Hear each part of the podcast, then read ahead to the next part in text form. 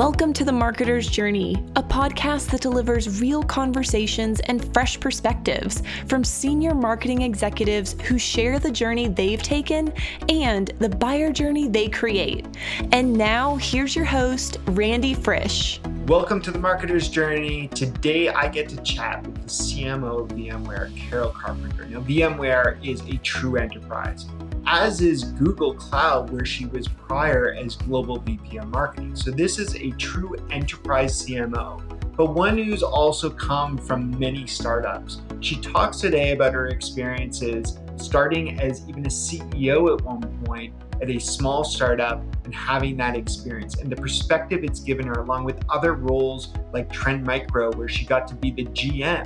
And we even dig into the idea of being a CMO who's got to think beyond CAC beyond growth metrics to understand the true P&L. And this is someone who's ultimately now able to jump into roles and think strategically about the entire business. On the second half of our chat today, though, we jump into a very important topic for any marketer, and that's customer segmentation. When you have a portfolio as broad as VMware, you need to be able to understand your buyers, where they're coming from. We hit on important elements like attribution and how that plays in to creating a better buyer journey at the end of the day. This is one of my favorite episodes. Carol is clearly a cutting edge CMO. Here's our chat.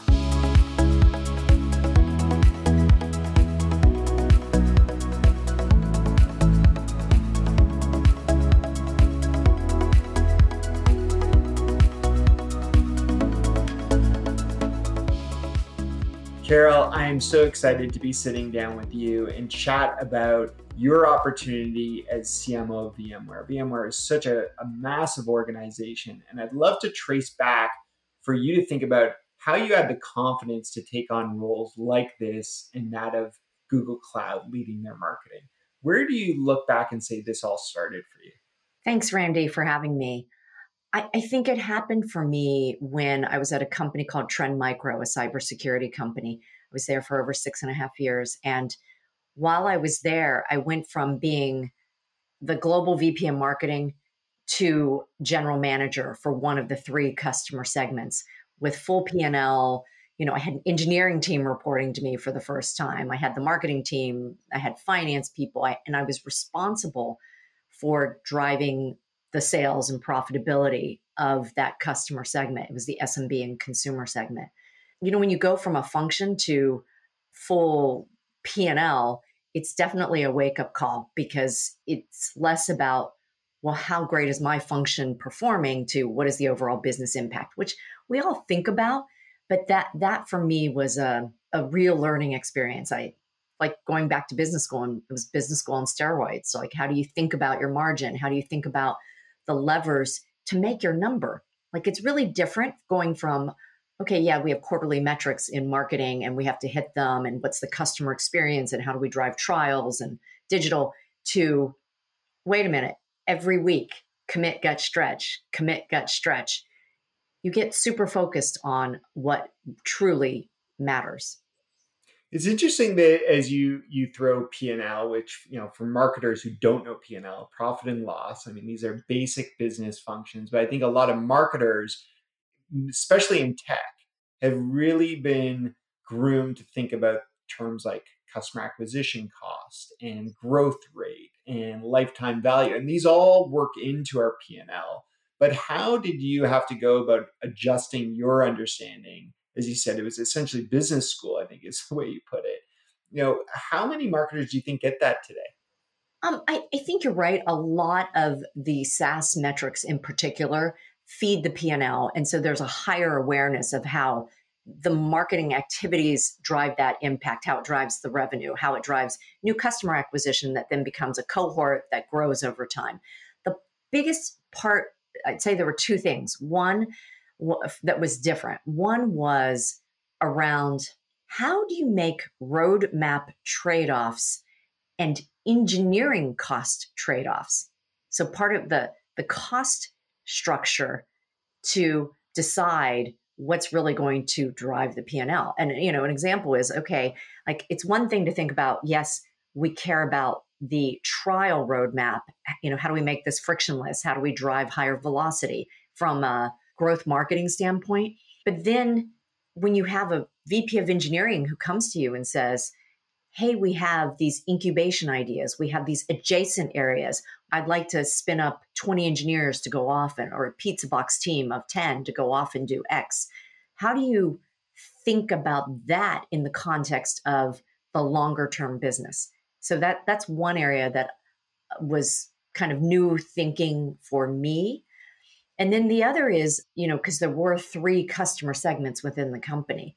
And for me, it was being elevated to the exec team and having to think more broadly about the portfolio, even beyond mine. So, yeah, it's one thing I could say, yeah, we, we're going to drive 20 points plus of growth and a better CAC and this. But then to look at, well, what's the impact across the rest of the company, particularly like when you look at segments like SMB and enterprise, where the MB, the medium business, and the enterprise, there's a lot of overlap in terms of channels and go to market strategies and really being a better team player in terms of optimizing those channels. So, you know, a lot, a lot of shared channels in the go to market when you get up to medium and large business it's really interesting and, and, i'm smiling here because i just got off an executive offsite the first in-person one we've done since the pandemic. And i've had directors and vps of marketing ask me this question in the past what's that difference when you become part of as you said that executive team? And i think you put it really well carol. It's that need to compromise. It's that need to not just come and say i need all this budget to go and accomplish. It's the ability as you said to look across to that vp of eng and say, okay, well, what do you need? Or what can I give up that's going to help the business in a grander vision? You know, it, it's amazing you got that experience at Trend Micro. I'm curious, you know, over the last, call it six, seven years of your career, what has pulled you to a CEO opportunity, which you've had, versus CMO? And, and where do you think you found your balance at the best place? Yeah, you know, I, I, did not plan my career. Clearly, if you look at my resume, I've uh, I've been in many small companies, uh, four startups, two were purchased, um, one went public, and one folded. I've been in large companies like Google and now VMware, Apple earlier in my career. I've been very fortunate to have these different experiences, and I can tell you, Randy, the only thread is I have followed people. I have fallen in love. My husband says I fall in love too quickly with vision and ideas and charismatic leaders and and I will follow I follow people. So like I went to Trend not even knowing really what they did very well. I went because the CEO Eva Chen is a female strong leader and I wanted that experience of working for a female executive. So after Trend, I had in my head silly me, Randy, I had this idea that I could not go to a startup because at that point I had not been in a startup for about 10 years. And I had it in my head that before I went to a startup, and by the way, I was getting calls because I was a general manager with about a $600 million P&L. I was getting calls for president, CEO of very small companies. But in my head, I thought, I haven't been in a startup in 10 years. And so I had this, this is talk about the little voice I should have just squashed. But anyway, I thought I have to go to a startup and do a functional role, like another VP of marketing or CMO. So I took this role at ClearSlide based upon the CEO at the time, Al, who was very charismatic, smart, you know, a little goofy. And I thought, okay, I'll go do this and then I'll go be CEO.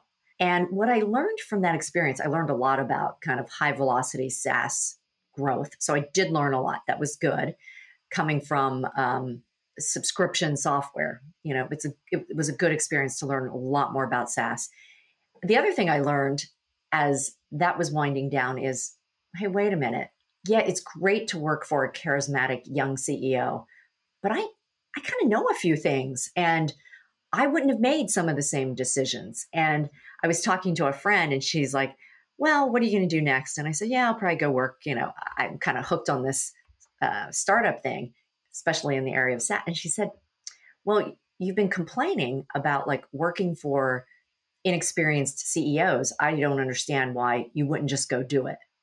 That's all it took. And then I just, you know, another friend of mine, this is why it's good to have friends who can tell you the harsh truth. He's like, you're crazy. All you have to do is tell all the people who call you, all these recruiters and friends and network, I'm not looking for a CMO role. I do a thought experiment and just tell them I'm looking for a CEO role and give yourself, you know, whatever your financial constraints are, three months, six months, a year. Like, I'm only going to look at CEO roles for a year. And so that's the thought experiment I did. And it's shocking, Randy. You tell people that, like, oh, this is what I want to do. And guess what? You start getting that's what starts those calls. Yeah. Like again, this is where having more confidence and just saying, this is what I want to do. I ended up being CEO because one of my someone in my network who had worked for me in the past as a product manager is now a VC. And he said, I've got this really interesting company. Here's the upside, here's the downside. They need good leadership, they have great product, you know, blah, blah, blah. And um, that's how I became CEO of ElasticBox, this DevOps company that we ultimately did sell. But again, we all sit around saying, I, I could do a better job than that CEO. And then, you know, put your money where your mouth is, go do it. It's hard. It is hard to be a CEO. That's what I did learn. And it's also a very lonely, lonely job. So really fascinating. And, and I want to fast forward to the last, let's call it five years and and you look at these opportunities that, that I've already touched on that you had with Google Cloud overseeing their marketing and now with VMware as their CMO and and you can understand I mean these these first of all are true enterprise. You know, not to take anything away from the other companies you've been with in your career but these are true enterprise. What's sexy about them to me is they're they're associated to be high growth enterprise right? We, mm-hmm. we think some enterprises kind of these stingy companies. These are transformative companies that you've been able to be part of. And I think as I look at everything I've heard from you, they're buying in on someone to be CMO who can run a business, right? Who who can really propel that. And, and I'm wondering, you talked about confidence. How did that confidence help you land these more recent opportunities? Yeah, and so two things. Um, one is I think having a growth mindset and saying, so when we sold ElasticBox, to a very large telco who was trying to be an MSP. Most of the team, and we were small, 50 people, most of the team was like, eh, I don't think I, it's ironic. A lot of them are still there because the culture is actually quite good. And I had the mindset of my first initial, you know, you're going through all the negotiations is like, okay, yeah, we're going to sell. And then I'll be out and I'll go to the next thing. And then I realized, well, I need to take care of my team. So I'll do a six month transition period ensure like customers are taken care of, my team is taken care of. They made me VP of cloud sales strategy. Think 50,000 person company. and I'm like, me, VP of cloud sales strategy? And I just decided I was going to embrace it with a growth mindset and learn everything I could because 50,000 person company doing, I think at that time, $34 billion of revenue. Like, think, talk about scale. And I really, in my mind, had not thought I would go back to working for that large a company ever again in my career.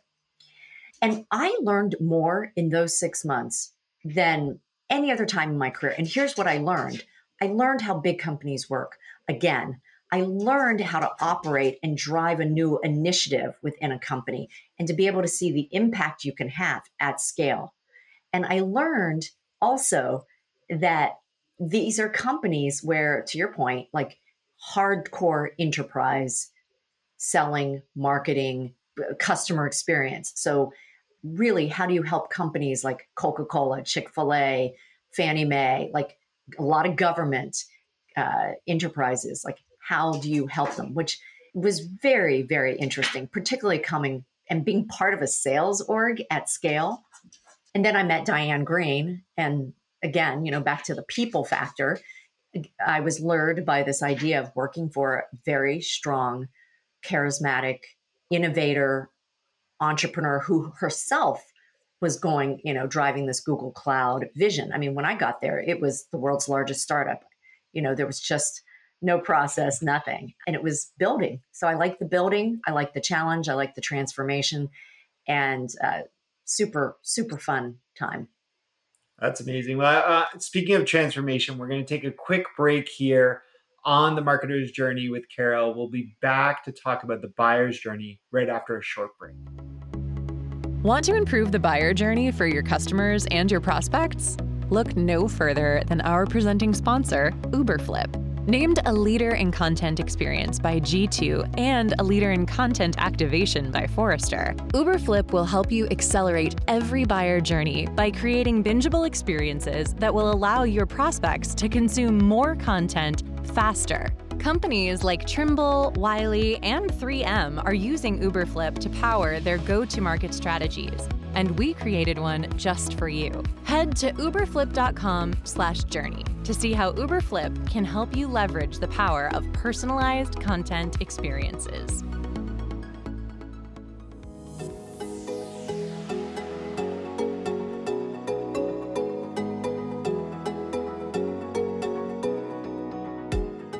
Listening to Carol, you really got to wonder why more CMOs don't become CEOs and general managers of business. When we think about the role of a CMO, it is really to connect people in the organization. We have to connect, as we know, naturally with sales, but these days, even more with account management as we look to nurture the customer even after they've purchased. The role of the CMO really is that ability to navigate an organization. And I think over time, we will see more and more CMOs cross that bridge to oversee an entire organization.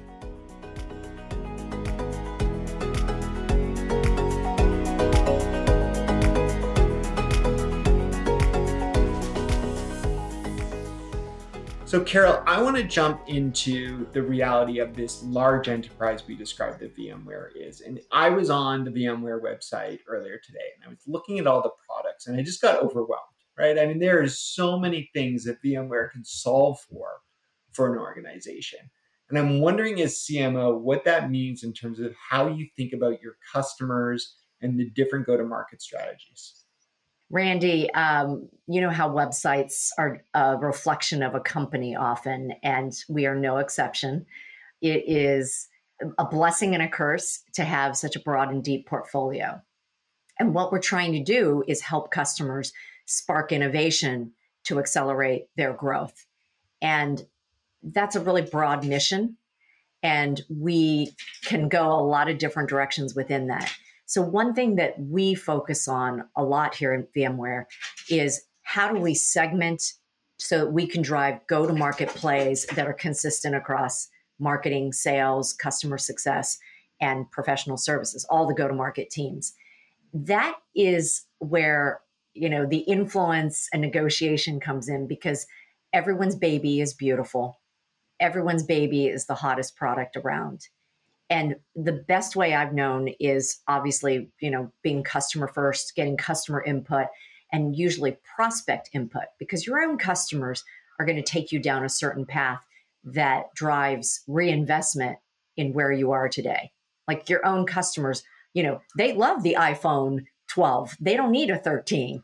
And it's not until you talk to the people who have fresher eyes that you really understand like what do we really need to do. So an area that we've been putting here a lot of attention on is at VMware is around segmentation and clear clear positioning. And I'll give you a few examples. So we have an app modernization portfolio. It's branded Tanzu as a subfamily name. And Tanzu is really based upon open source, Kubernetes, and it provides an application modernization platform. So, a way to help companies modernize their applications so they can move them to the cloud and they can run them more efficiently and drive a better DevOps process. Okay, there's a lot the platform can do. But how you win is by focusing on who is the early buyer, who is going to drive the early wave of adoption for the latest solution and being crystal clear upon what are the three use cases, what are the three solutions that are going to solve their pain point. And it sounds like marketing 101, and it is, except that I, I, just don't see it always happening here in practice as well as it could be and with my peers. And that's why there's a lot of noise in the market, right? You, you look at the Tanzu portfolio, and we've really tuned it down and honed it to not say we can solve all the application development problems in the world, but to focus on the application modernization challenge, which is you have legacy apps and how do you transform to a modern architecture to drive acceleration and get code to production faster. So, focusing on that, focusing on the DevOps audience initially, And that's where our focus is. And that's why we have DevOps Loop. That's why we have SpringOne coming, um, really tuning and focusing on a set of problems. It's really interesting. I, I have a quick question for you there, yeah. which is I think where a lot of marketers get bogged down and overwhelmed is this, you know, these stats we see from analysts like Gartner and CEB who will tell us that there's, I don't know what the latest number, if it's nine or 10 or 11 different buyers who are evaluating any decision. I like how the way you described it that at VMware, you're focusing on the early adopter, if you will, that innovator, that one who's going to break through and really champion the deal for you. Those studies are all about like you need, you know, you need to look at a buying center and a group of buyers, not just one person, but there's an archetype we're looking for. Yeah, you over time you have to also get the, you know, the naysayer procurement people involved and you for sure but finding those champions who are going to light the way that that's what I, I was referring to. And i agree with you. I think part of the positioning challenge and, and you can see this across almost every company right now is just because you can doesn't mean you should. And we have technology and you know you were mentioning clearslide as an example that was a great example where when i first got there they said oh this is webex for sales i'm like no, people already use WebEx. We don't need WebEx for like that is not compelling. You, we can be that, but that is not the compelling pain and problem that needs to be solved.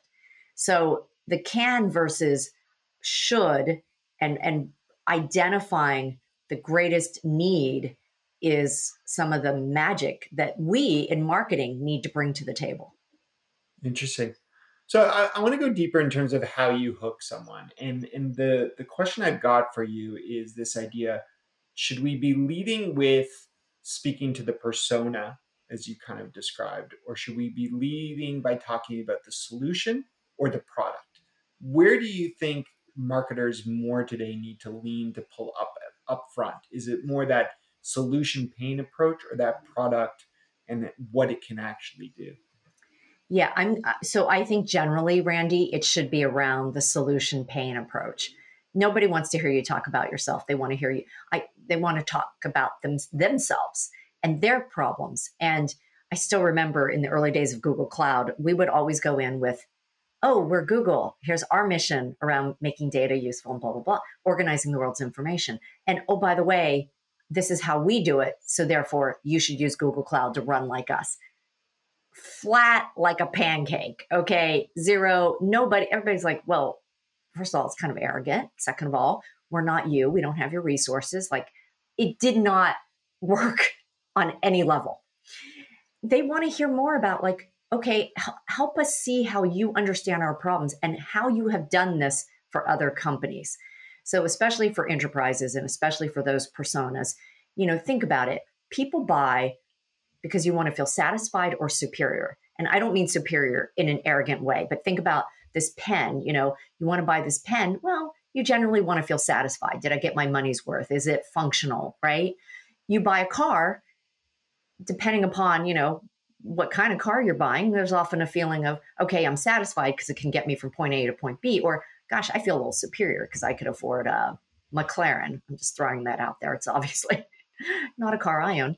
Um, but to make my point that that's what people want to feel and believe and don't let anyone tell you it's anything other than that i don't care it buyer developer that is what i got the best tool i found the best java tool and i'm going to be using it or i'm going to be using python because it's cool and and yeah it's functional also but i think understanding really clearly where you fit understanding your value stack, as I call it, which is, you know, pe- again, functional, economic, and emotional, and determining why are your customers buying. And it often leads to leading with the customer's problems, the pain points, and then, you know, the vitamin or hopefully the painkiller, because the painkillers are what uh, drive urgency and immediacy, right?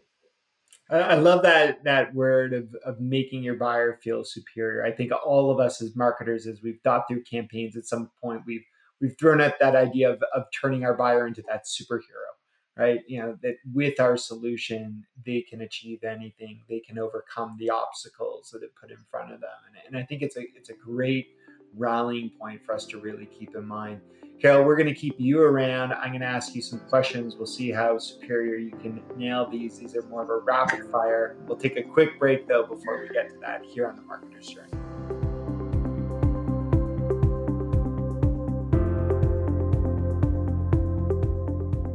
As I reflect on that segment with Carol, I can't stop thinking about how do I make our buyers superheroes? And, and really, that is the goal of marketing. It's to help elevate the perception that that buyer has of what they can do with your offering.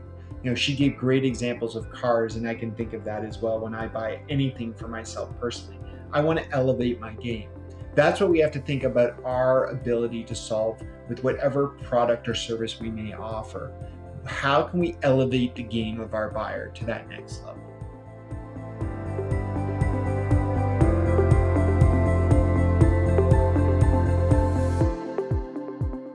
Welcome back to the marketer's journey. Carol, it is time for rapid fire time. Are you ready? I'm ready. All right, let's do this. All right, the first one that I love asking CMOs is as you think about those next generation of up and coming marketers, should they get to that path by being more of a specialist or a generalist? I would recommend specialist early in career and then dabble and learn other areas of marketing.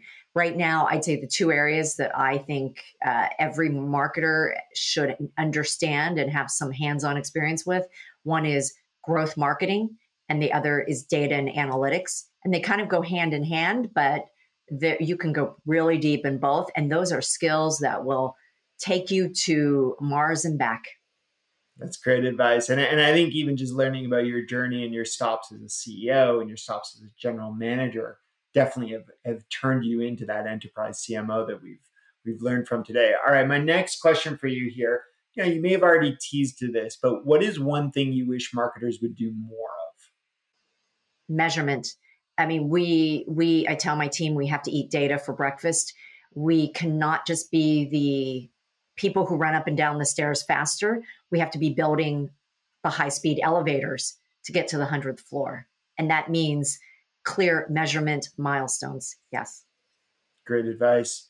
All right, let's let's shift to an area that's near and dear to my heart, content. When you think about great content marketing or great content experiences, what comes to your mind? Provocation. You know most content is so bland you just want to fall over especially in enterprise. For some reason we think enterprise content has to be a certain level of boringness. So when i say provocation like provoke me provoke our prospects cause them to think differently. I love that. I i have completely signed up for that at every stage with uberflip so i i relate that's how you break through. That's how you create categories. That's how you pull people in.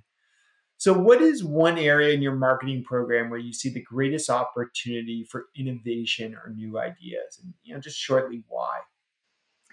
Oh my goodness, so many areas. But the one area we're focused on right now, and you know, really looking at how we can do better, is attribution. Attribution is, you know, this art and science that all of us have been uh, been working on for years there really are not great solutions for this. So if if you all, in addition to doing content at some point, Randy, decide to extend into attribution, um, I would probably buy a lot of it. There you go. Well, absolutely. I mean, that's a big part of of our platform at Uberflip is making sure not only do we put great content out in front of people that provokes to your point, but learn what content is working. Right. That's got to funnel back, as you said, into your marketing automation, into your CRM know, the ability to understand that path is is key. All right, the last one's definitely the softest of all these questions, but still a rapid fire question. We've talked about your career journey, we've hit on the buyer journey. When you think about your own personal journey and the need to disconnect, now that we can travel again to a degree, where are you traveling next? Well, on a daily basis, I try to travel to my treadmill with my laptop. I think doing a few meetings while you're moving and walking is just a great way to break up the day and also make sure you don't end up with COVID butt. Personally, so we just got back from Belize where we did the best diving that we've done in 20 plus years as a family. Incredible coral life growth, sponges. I mean, just made our hearts sing to see that it was thriving. Now, not not the case in lots of parts of the world, as we know, because of climate change. Um, so our next trip we've been talking about, and we well, we are going we're going down to Santa Barbara, which is down the California coast. It's kind of a beachy town with just a lot of fresh air. Absolutely, that sounds great. My sister just got back from that trip and loved it, so I can probably get you some restaurants. Carol, this has been fantastic. I, I can't thank you enough for sharing your journey. If anyone is tuned in and listened to this podcast, stumbling upon it for the first time, every CMO who joins on this podcast, they have a unique story. And you're charting out your own path, your own journey. I hope one day you'll share it. Until next time, check out all the other episodes we have. This has been The Marketer's Journey, and a big thank you to Carol Carpenter. You've been listening to the Marketer's Journey podcast. Big thanks to our sponsors at Uberflip, who help you fuel demand generation with content for an accelerated buyer journey. To ensure you never miss an episode, subscribe on iTunes, Google Play, Spotify, at uberflip.com slash podcast, or anywhere you listen to podcasts.